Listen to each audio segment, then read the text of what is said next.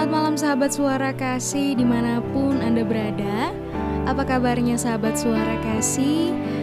Saya yakin dan percaya Sahabat suara kasih semuanya dalam keadaan yang sehat Penuh sukacita dan damai sejahtera tentunya ya sahabat suara kasih Puji Tuhan nih sahabat suara kasih di malam hari ini Kita dapat kembali lagi Mendengarkan siaran untuk apa kita ada di dunia ini episode ke-10 yang dapat Anda dengarkan hanya melalui radio suara kasih frekuensi 98.6 MHz dan dipancarkan langsung dari Gereja Kalvari Tembagapura.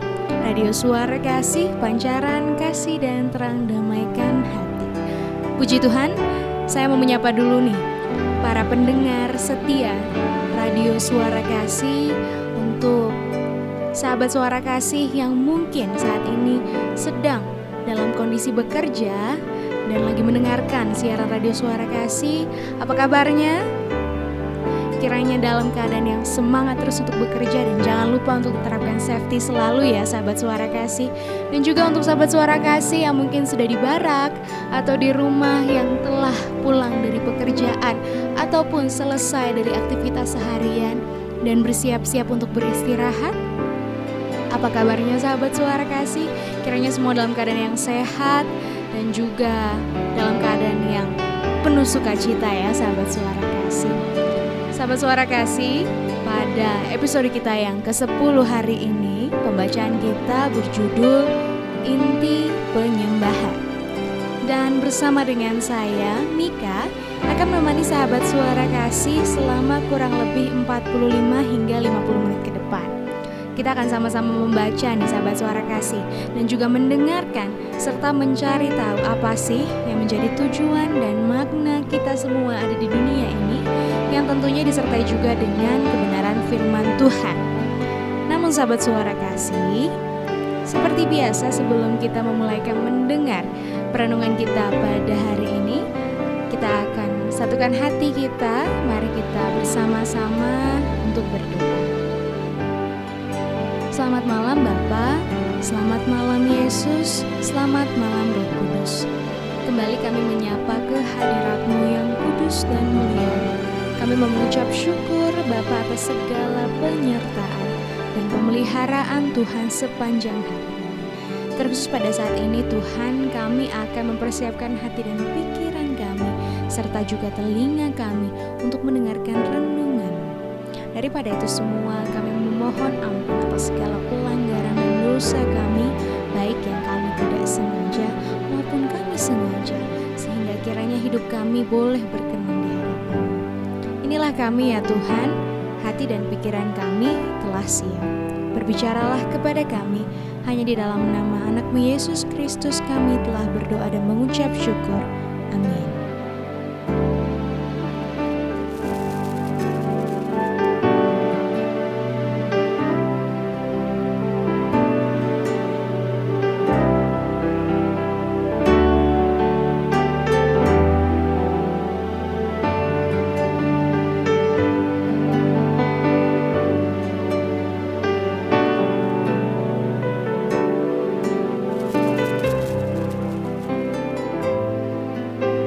Suara kasih, sesuai dengan judul bacaan kita malam hari ini, kita sama-sama mau mencari tahu bagaimana sih penyembahan itu, atau apa sih inti dari penyembahan itu kepada Allah. Namun, sebelum kita mendengarkan perenungan ini lebih jauh lagi, kita akan dengarkan satu buah pujian nih sahabat suara kasih yang berjudul Persembahanku oleh Frankie Sihombe. Selamat mendengarkan.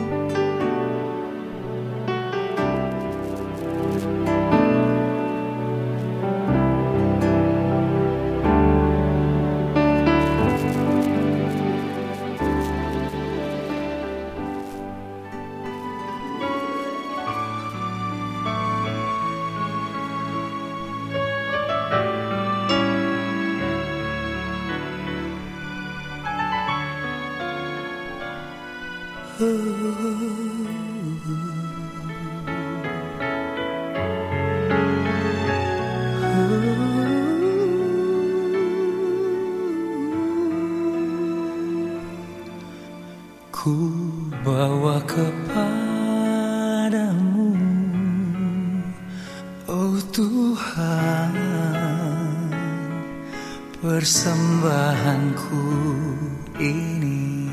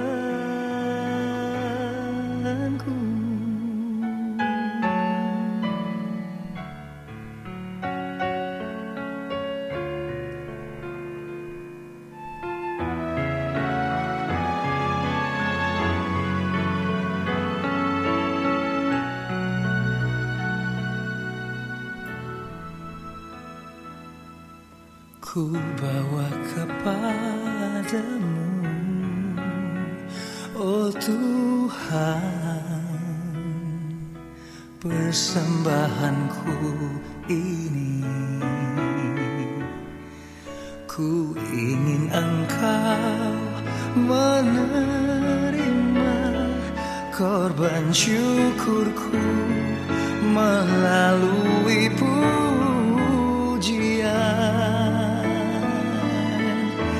Takkan pernah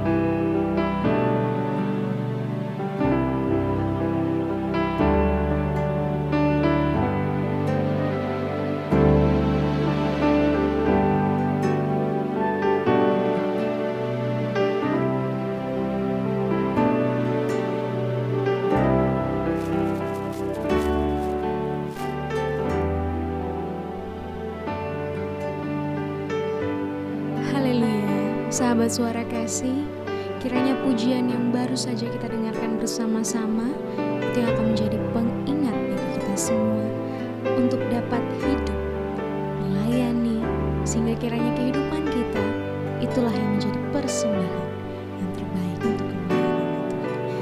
Puji Tuhan, sahabat suara kasih, di dalam kitab Roma pasal yang ke-6 ayat 13 berbunyi demikian.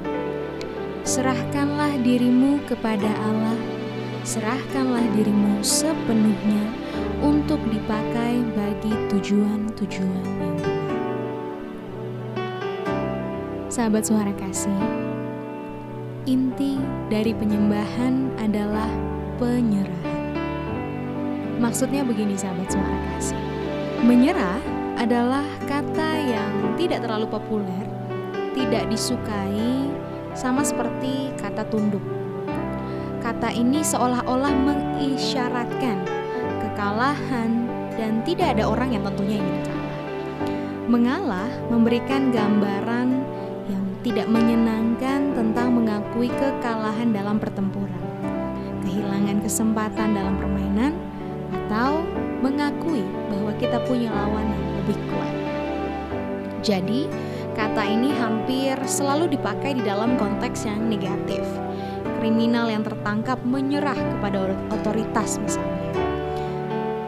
E, di dalam kebudayaan persaingan pada masa kini, kita juga diajar untuk tidak pernah menyerah dan pasrah. Artinya kita pantang mundur begitu. Karena itu, kita tidak sering mendengar tentang penyerahan. Kalau menang adalah segalanya, maka menyerah adalah suatu hal yang seharusnya tidak boleh dipikirkan. Kita akan lebih memilih berbicara tentang kemenangan, keberhasilan, kemampuan dalam mengatasi masalah, dan penaklukan daripada kita mengalah, tunduk, taat, dan menyerah. Tetapi sahabat suara kasih, penyerahan kepada Tuhan adalah inti dari penyembahan itu adalah suatu respon alami terhadap kasih dan belas kasihan Tuhan yang sungguh luar biasa di dalam kehidupan kita.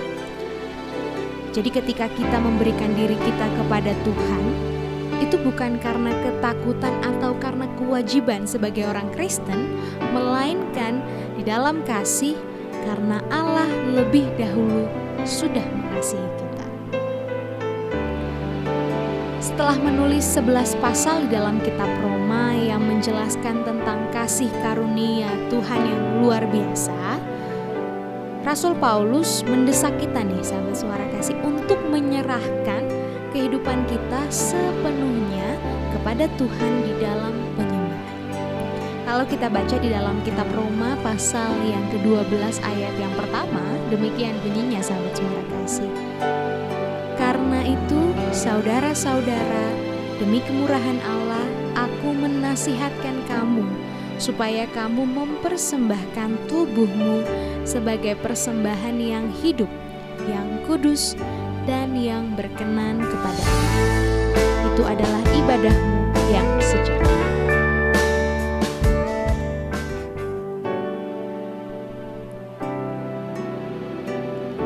Kemudian sahabat suara kasih, penyembahan yang benar yang menyukakan Tuhan itu terjadi ketika kita memberikan diri sepenuhnya kepada Tuhan. Coba deh kita perhatikan dengan sesama ya sahabat suara kasih bahwa kata pertama dan terakhir dari ayat itu kalau dalam bahasa Inggris artinya sama dengan mempersembahkan. Mempersembahkan diri kepada Tuhan itu adalah penyembahan.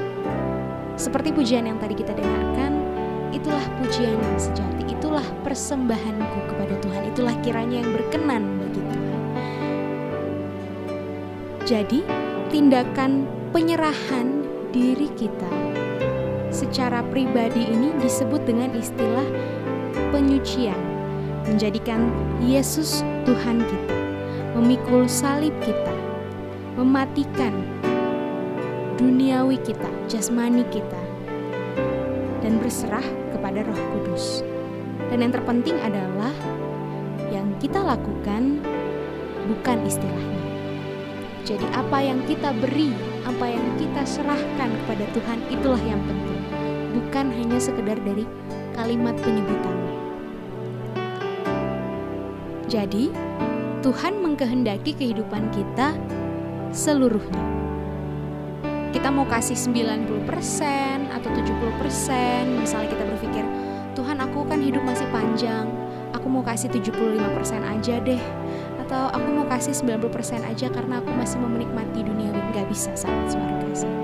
Ketika kita dengan ketulusan hati dan kesadaran diri bahwa kita ini ciptaannya Tuhan, diciptakan untuk tujuannya Tuhan, maka kita tahu, oh kita harus mempersembahkan diri kita sepenuhnya. Gak bisa setengah-setengah, gak bisa 99, harus 100% untuk Tuhan.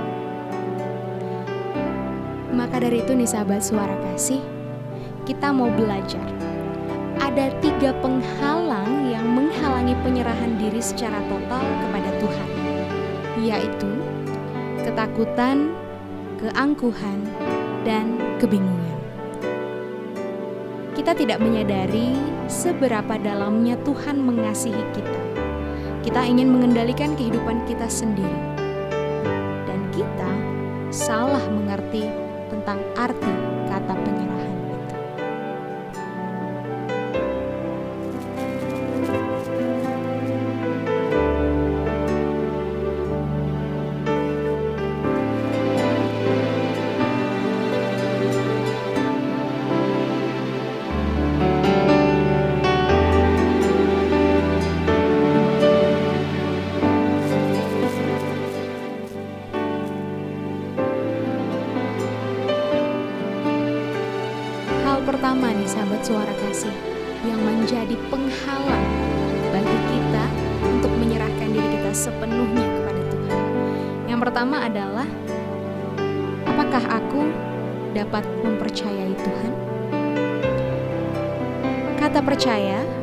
Unsur yang sangat penting dalam penyerahan. Kita tidak dapat berserah kepada Tuhan kecuali kita percaya kepadanya tetapi kita tidak dapat percaya kepada Tuhan sebelum kita mengenal siapa Dia dengan lebih dalam, dengan lebih baik. Ketakutan menghalangi kita untuk menyerahkan diri, tetapi kasih membuang segala ketakutan. Semakin kita menyadari betapa besarnya Tuhan mengasihi kita, semakin mudah kita berserah karena kita tahu Tuhan mengasihi kita. Kita percaya bahwa Dia juru selamat kita dan kita berserah sepenuhnya kepada Tuhan. Jadi pertanyaannya, bagaimana kita tahu bahwa Tuhan mengasihi kita?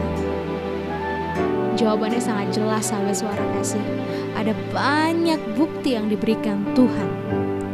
Tuhan berkata bahwa dia mengasihi kita. Tuhan berkata dia tidak pernah jauh dari pandangan. Maksudnya kita tuh nggak pernah jauh dari pandangannya Tuhan. Kemudian Tuhan mempedulikan setiap rincian kehidupan kita. Tuhan juga memberikan kita kemampuan untuk menikmati segala macam kesenangan. Berikutnya, Tuhan juga punya rencana. Rencana yang tentunya baik, rencana yang membawa rancangan damai sejahtera bagi kehidupan kita. Tuhan juga mengampuni kita terlebih dari segala dosa perbuatan kita. Bahkan dia mati di kayu salib secara cuma-cuma karena dia mengasihi kita, anak-anaknya. Dan ini nih yang penting nih ya, suara kasih. Tuhan itu sabar sekali terhadap kita. Jadi Tuhan mengasihi kita tanpa batas, lebih dari apa yang dapat kita pikirkan.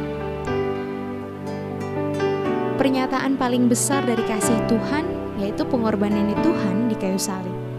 Di dalam kitab Roma pasal yang kelima ayatnya yang kedelapan berbunyi demikian. Akan tetapi Allah menunjukkan kasihnya kepada kita oleh karena Kristus telah mati untuk kita ketika kita masih berdosa. Jadi sahabat suara kasih, kalau kita masih meragukan, masih takut untuk berserah sepenuhnya sama Tuhan, kita ingat firman yang baru saja kita baca di dalam kitab Roma ayat 8. Dari situ kita tahu seberapa pentingnya kita bagi Tuhan. Dia rela mati di kayu salib untuk menebus kita semua. Jadi kita harus memandang Kristus dengan tangan yang terentang di kayu salib yang berkata, Aku mengasihimu sebesar ini, aku lebih suka mati daripada hidup. Tuhan Yesus bukanlah seorang mandor budak yang kejam atau seorang pencemooh yang menggunakan kekuatan kasar agar kita sebagai hambanya tunduk. Ia tidak pernah mencoba mematahkan kemauan kita, tetapi membujuk kita agar dengan sukarela menyerahkan diri kepadanya. Tuhan adalah seorang kekasih dan pembebas dan berserah kepadanya mendatangkan kebebasan, bukan suatu ikatan sahabat suara kasih. Jadi ketika kita sepenuhnya berserah kepada Yesus, kita menemukan bahwa ia bukanlah seorang tiran, melainkan seorang juru.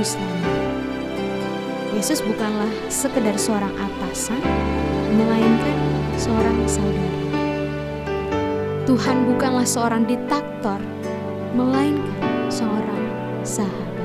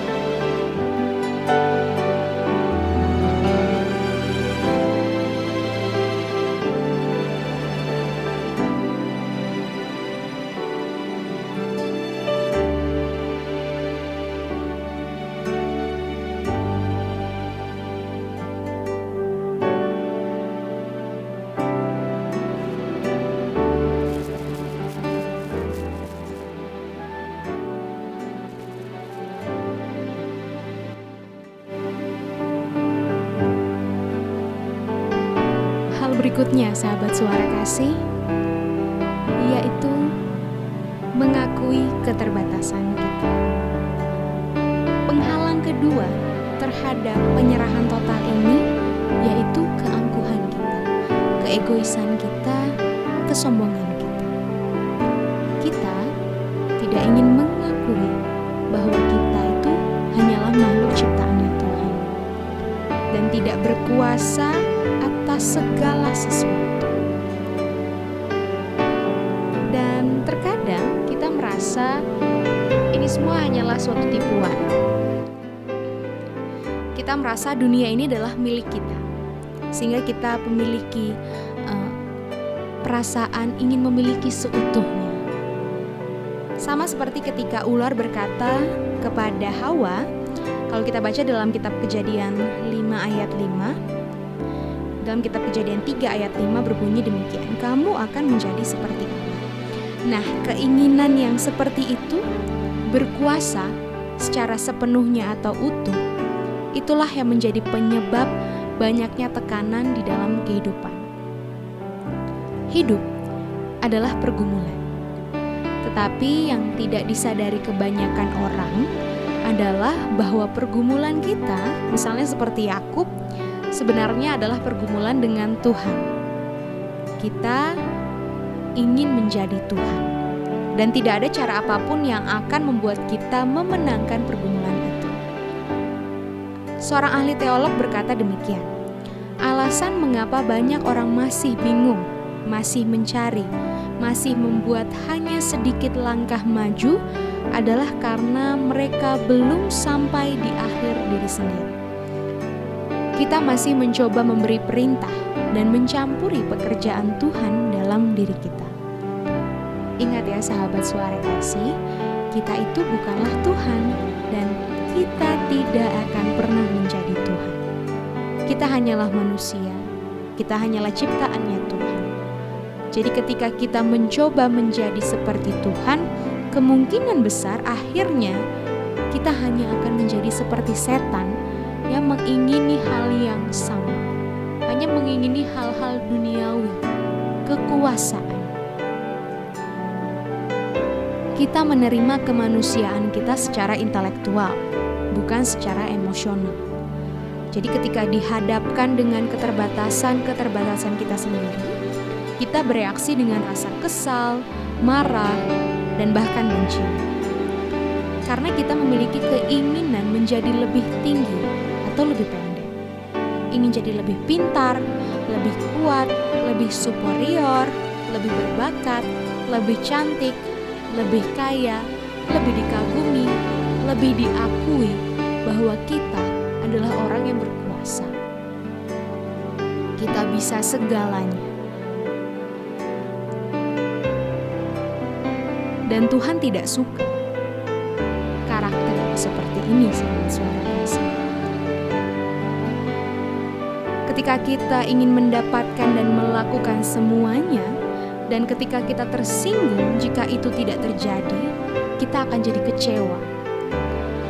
Kemudian, ketika kita melihat bahwa Tuhan memberikan orang lain karakteristik yang tidak kita miliki, namun kami merasa harusnya aku yang memiliki karakter tersebut, kita meresponnya dengan iri hati, cemburu, dan rasa jadi mengasihani diri sendiri. Itu adalah satu hal yang dapat menghalangi penyerahan diri kita sebagai persembahan yang berkenan kepada Tuhan.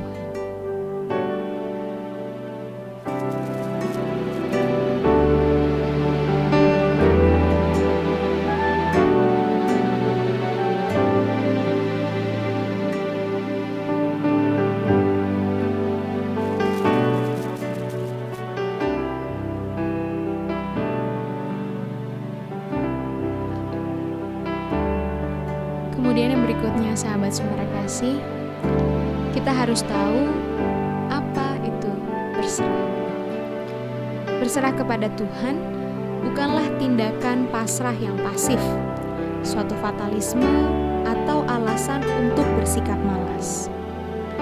Itu bukan sikap menerima status quo, bahkan mungkin berarti sebaliknya, mengorbankan kehidupan kita untuk menderita agar dapat mengubah apa yang perlu diubah. Tuhan sering memanggil orang-orang yang berserah untuk baginya. Jadi berserah bukanlah untuk para penakut atau yang membiarkan diri sendiri diinjak. Demikian juga, itu tidak berarti melepaskan pemikiran rasional. Tuhan tidak akan menyia-nyiakan pikiran yang ia berikan kepada kita. Tuhan tidak ingin dilayani oleh robot. Berserah bukanlah menekan kepribadian kita, sahabat suara kasih. Tuhan ingin memakai pribadi kita yang unik ini. Kepribadian itu tidak dihilangkan, tetapi diperluas melalui penyerahan diri. Seorang ahli teolog bernama C.S. Lewis berkata demikian, sahabat suara kasih. Semakin besar kita memberikan keleluasaan kepada Tuhan, semakin sejati kita menjadi diri kita sendiri, karena Dialah yang menjadikan kita. Jadi, Tuhanlah yang merancang kepribadian berbeda-beda di antara kita. Ketika saya berbalik kepada Kristus, ketika saya memberikan diri saya kepada pribadinya Kristus, di situlah dimulai kepribadian yang sesungguhnya dari diri saya sendiri pernyataan terbaik dari sikap berserah adalah ketaatan sahabat suara kasih. Kita berkata ya pada apa pun yang Tuhan minta dari kita. Berkata tidak adalah yang sebaliknya. Kita tidak dapat berkata bahwa Yesus adalah Tuhan ketika kita menolak untuk taat kepadanya. Atau ketika kita memilih-milih apa yang Tuhan perintahkan kepada kita. Seperti yang kita pelajari di minggu lalu, menyenangkan hatinya Tuhan berarti kita nggak boleh memilih apa yang Tuhan perintahkan dalam kehidupan kita. Misalnya Tuhan perintahkan A, tapi kita merasa kurang serak sama perintahnya Tuhan. Kita jadi nego sama Tuhan. Atau mungkin kita malah menolak belak-belakan kepada Tuhan. Itu Tuhan tidak suka. Itu bukanlah sifat yang menunjukkan ketaatan ya sahabat suara. Alkitab jelas menyatakan ketika kita taat kepada Tuhan, kita katakan iya kepada setiap perintahnya Tuhan. Jadi kita tidak dapat berkata bahwa Yesus adalah Tuhan ketika kita menolak untuk taat kepada Tuhan. Setelah semalaman gagal menjala ikan, Simon taat saja ketika Yesus memerintahkan untuk mencoba lagi. Padahal bisa saja Simon nego, Tuhan saya mau istirahat dulu. Saya lelah seharian mencari ikan, kok rasanya gak dapet-dapet. Hal yang sangat manusiawi bagi Simon bahwa dia berpikir adalah suatu kemustahilan untuk mendapatkan ikan ketika sudah seharian mencari, nggak dapat. Tapi Simon gak berkata apa-apa dia turut kepada kehendaknya Tuhan dan mencoba lagi untuk menjalankan. Dan Simon berkata, Guru, sepanjang malam kami bekerja keras dan kami tidak menangkap. Tapi karena engkau menyuruhnya, aku akan menebarkan jala juga. Jadi, yang dapat kita pelajari dari Simon adalah orang yang berserah taat kepada Tuhan sekalipun itu tidak masuk akal, pasti akan terjadi kehendaknya Tuhan di dalam kehidupan orang tersebut. Kemudian nih sahabat suara kasih, satu aspek lain dari kehidupan yang sepenuhnya berserah adalah percaya. Kita tahu bahwa Abraham mengikuti pimpinan Tuhan tanpa mengetahui ke mana ia dibawa. Hana menantikan waktu Tuhan yang sempurna tanpa mengetahui kapan. Maria menantikan sebuah mukjizat tanpa mengetahui bagaimana itu akan terjadi. Dan juga Yusuf mempercayai tujuan Tuhan tanpa mengerti mengapa keadaan yang dia lalui harus seperti itu.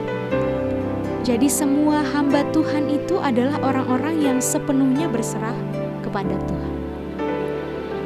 Kita tahu nih bahwa kita berserah kepada Tuhan ketika kita mengandalkan Tuhan untuk melakukan segala sesuatu bukan dengan memanipulasi orang lain, memaksakan kehendak pribadi, dan mengendalikan situasi.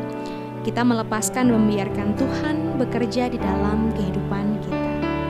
Kita tidak perlu selalu memimpin.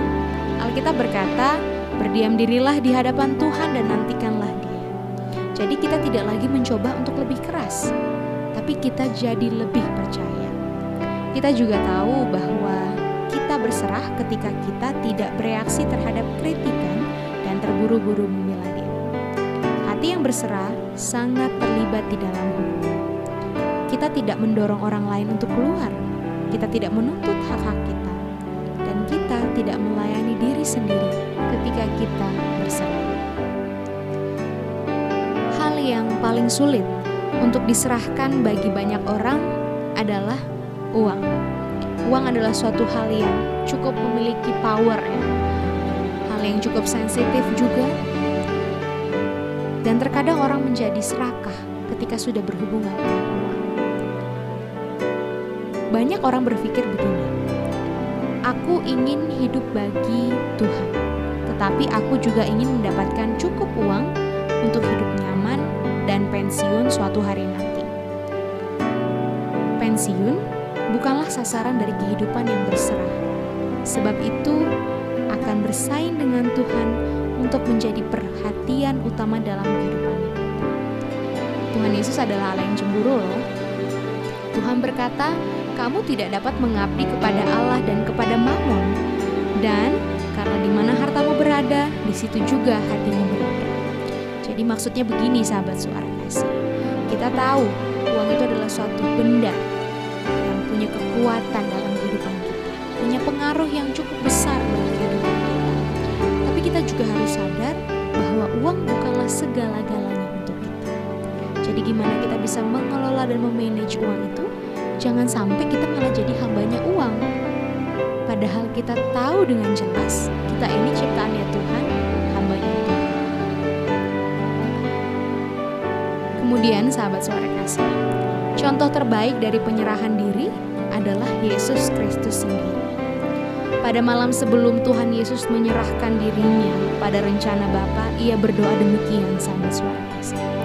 Ya Aba, ya Bapa, tidak ada yang mustahil bagimu. Ambillah cawan ini daripadaku, tetapi janganlah apa yang aku kehendaki, melainkan apa yang engkau kehendaki. Firman yang tertulis dalam kitab Markus pasal 14 ayat 30. Jadi, Yesus tidak berdoa, Bapa, jika engkau dapat mengangkat cawan ini, lakukanlah. Tapi ia sudah yakin bahwa Tuhan dapat melakukan apa pun. Tuhan berdoa, Bapa, jika baik kehendakmu adalah mengangkat penderitaan ini, maka lakukanlah. Tetapi jika itu menggenapi tujuanmu, aku mau melakukannya.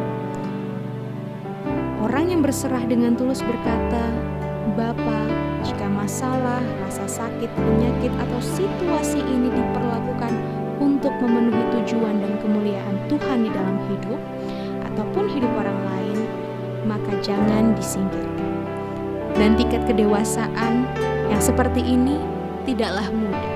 Ini harus dilatih, harus kita tanamkan, harus kita biasakan di dalam kehidupan kita memiliki pola pikir seperti ini. Pola pikir berserah sepenuhnya kepada Tuhan. Dalam kasus Yesus, Tuhan bergumul sedemikian rupa dengan rencananya sehingga peluhnya menetes seperti darah. Jadi berserah adalah hal yang sulit sebenarnya sahabat suara kasih.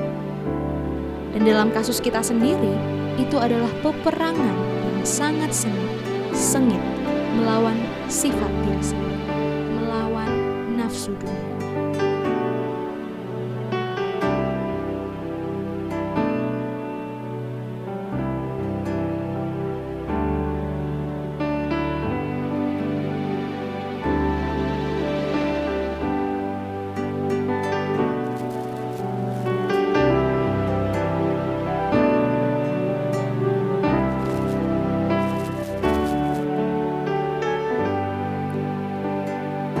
Sahabat suara kasih, yaitu berkat penyerahan diri.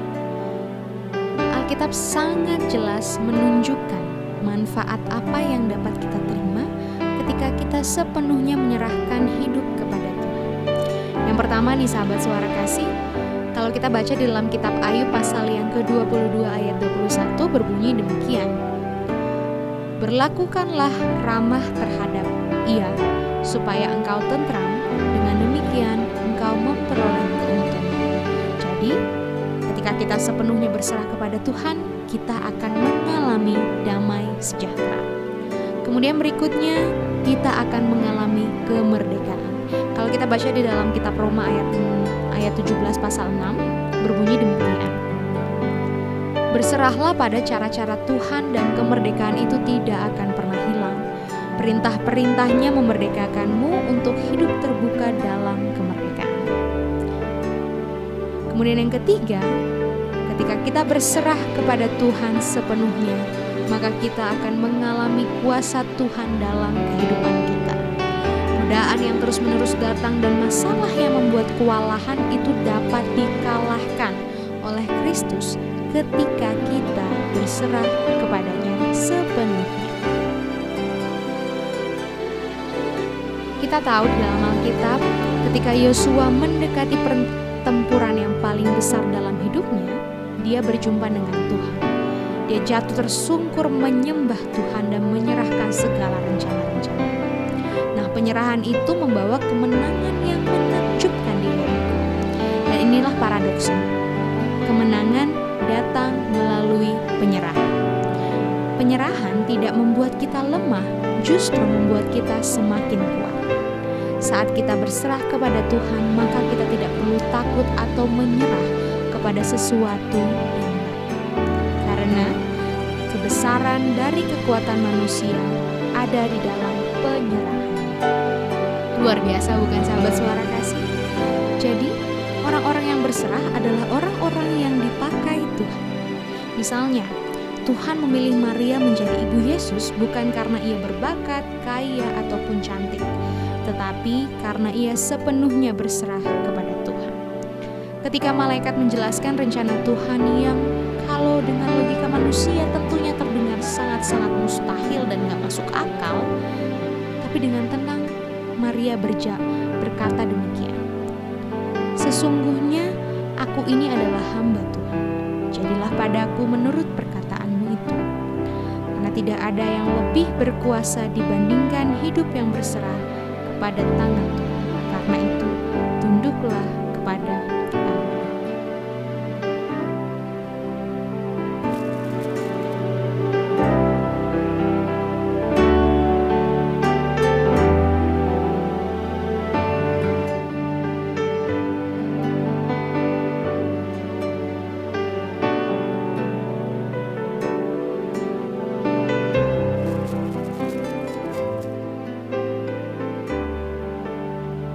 Kemudian yang berikutnya, sahabat suara kasih, kita mau mengetahui bagaimana cara hidup yang terbaik. Kalau pada akhirnya setiap orang akan berserah kepada sesuatu atau seseorang, kalau tidak kepada Tuhan, maka kita akan menyerahkan diri kepada opini atau pengharapan orang lain, atau juga kepada uang, kepada kebencian, kepada kekhawatiran, kepada keangkuhan diri sendiri, kepada hawa nafsu atau keakuan. Kita tahu bahwa kita dirancang untuk menyembah Tuhan, dan ketika kita gagal menyembah Tuhan, kita akan menciptakan sesuatu yang lain, yaitu berhala untuk kita sembah. Kita bebas untuk memilih kepada apa atau siapa kita berserah tetapi kita tidak bebas dari konsekuensi pilihan itu. Jadi, kalau kita tidak berserah kepada Kristus, maka kita akan berserah kepada kekacauan, karena pada dasarnya kita nggak punya siapa-siapa lagi untuk berserah selain hanya daripada Kristus Yesus, Pencipta kita. Jadi, sahabat suara kasih, berserah bukanlah cara hidup yang terbaik itu adalah satu-satunya cara untuk hidup. Tidak ada pilihan lain sahabat suara kasih. Semua pendekatan lain akan membawa frustasi, kekecewaan, dan penghancuran diri dan juga ketidakpastian. Alkitab versi King James menyebut penyerahan diri sebagai pelayanan kita yang masuk akal.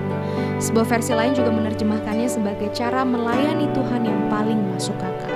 Jadi maksudnya menyerahkan kehidupan kita bukanlah suatu emosi yang konyol, melainkan suatu tindakan yang cerdas, rasional, hal yang paling bertanggung jawab dan masuk akal yang dapat kita lakukan di dalam kehidupan kita sebagai anak-anak Allah. Maka dari itu Rasul Paulus berkata kepada kita, menyenangkan Tuhan itulah tujuan kita.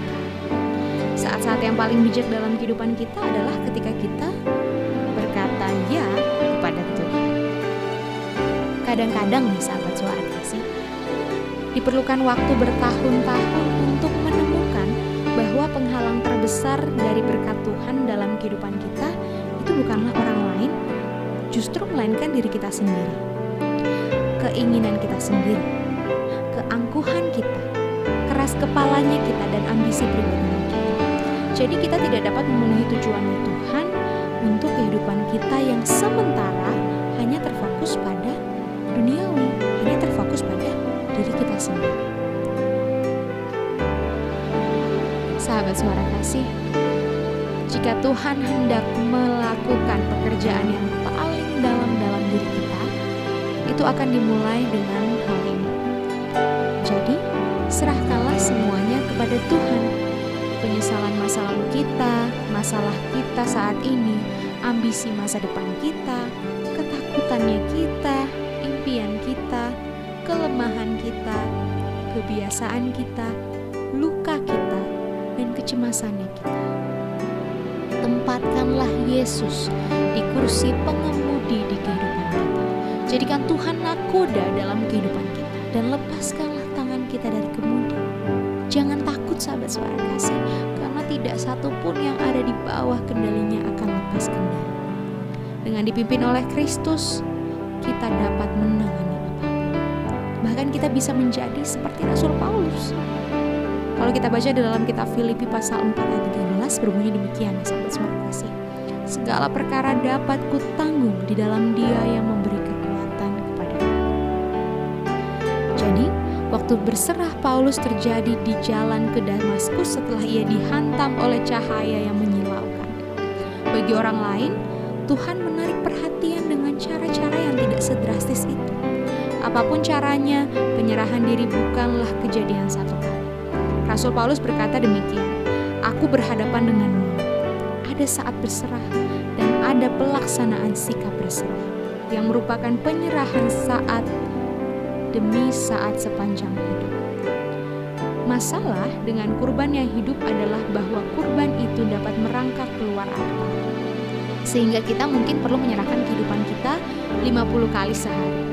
Kita juga harus menjadikan suatu kebiasaan setiap hari. Yesus berkata di dalam kitab Lukas pasal 9 ayat 23, Setiap orang yang mau mengikuti aku, ia harus menyangkal dirinya, memikul salibnya setiap hari dan mengikut aku.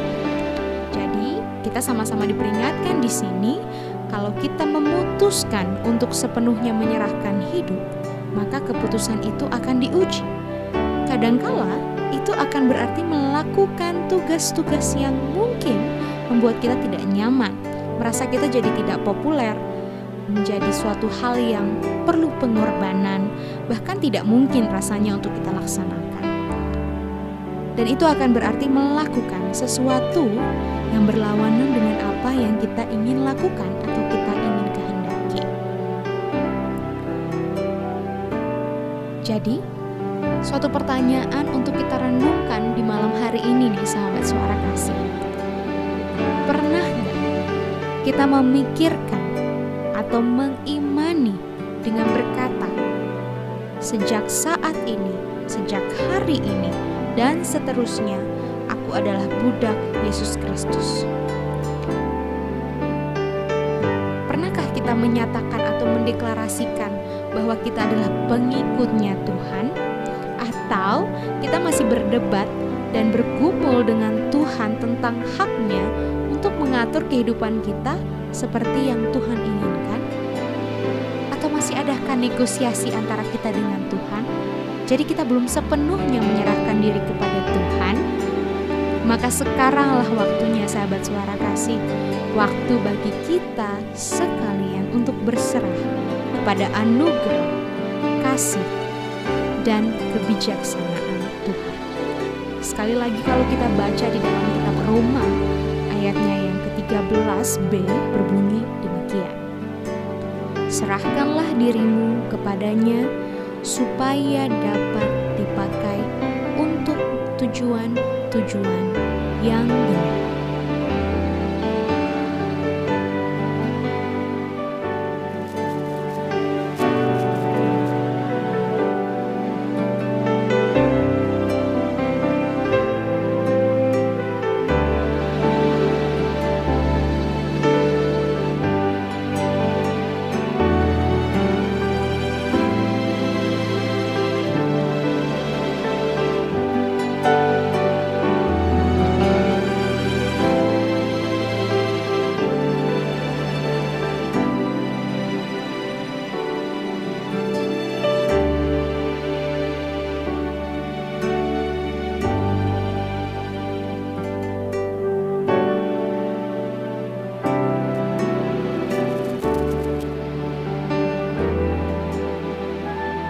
Sahabat suara kasih, tidak terasa demikian jauh bacaan kita pada malam hari ini. Kiranya renungan yang telah kita dengarkan bersama itu yang dapat menjadi rema, yang dapat membantu kita untuk terus bertumbuh di dalam iman, untuk bisa sepenuhnya berserah, taat dan takut kepada Tuhan, sehingga kita bisa menjadi persembahan yang harum, yang berkenan bagi kemuliaan nama Tuhan.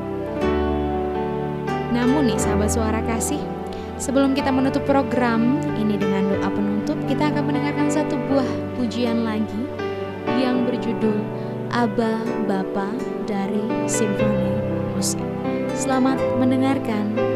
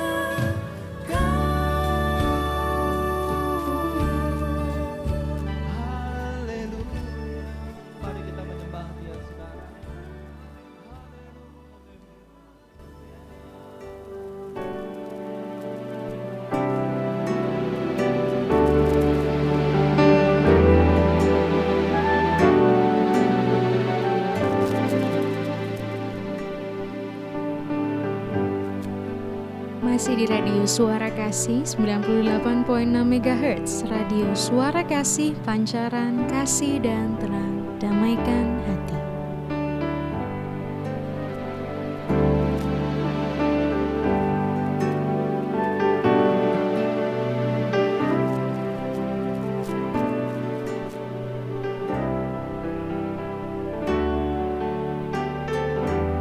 Sahabat suara kasih, tidak terasa kita telah di penghujung siaran kita pada hari ini.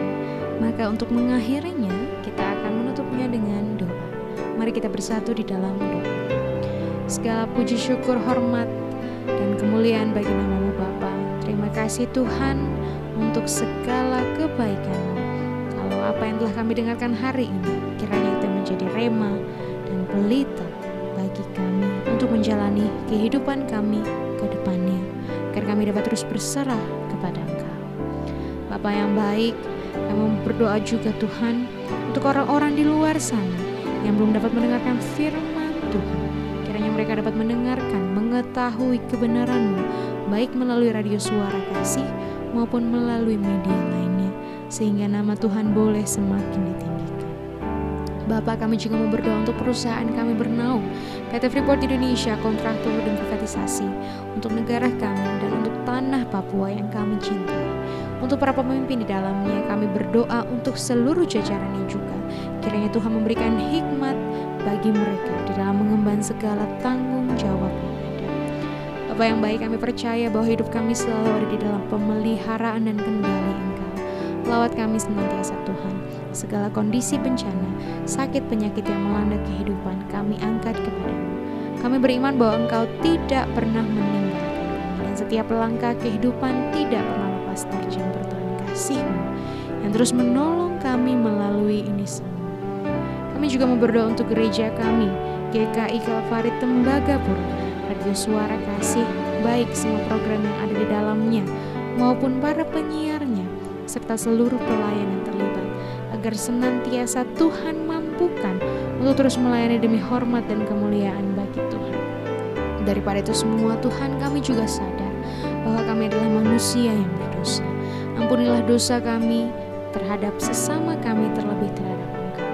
Dan apabila setelah ini kami akan melanjutkan aktivitas kami di sisa hari ini, baik dalam pekerjaan kami maupun istirahat kami, kiranya Tuhan berkenan menyertai, menuntun apa pun yang kami lakukan itulah yang berkenan Inilah kami ya Bapa, demikian doa dan ucapan syukur serta permohonan kami yang masih jauh dari sempurna ini kami alaskan hanya dalam nama anak Yesus Kristus, Juru Selamat kami yang hidup.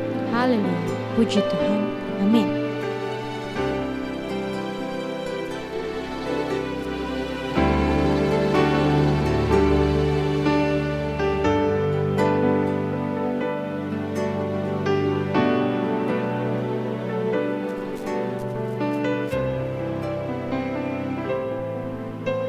Sahabat suara kasih, dengan berakhirnya siaran untuk apa kita ada di dunia ini episode 10, maka saya Mika mohon pamit juga dari ruang dengar pribadi Anda ya. Dan jangan lupa untuk terus mendengarkan siaran untuk apa kita ada di dunia ini setiap hari Senin pukul 18.30 sore waktu Indonesia Timur. Di mana lagi kalau bukan radio kesayangan kita semua, Radio Suara Kasih 98.6 MHz. Radio Suara Kasih, pancaran kasih dan terang damaikan hati. Sehat selalu ya sahabat suara kasih dan sampai jumpa lagi di siaran berikutnya. Tuhan Yesus memberkati.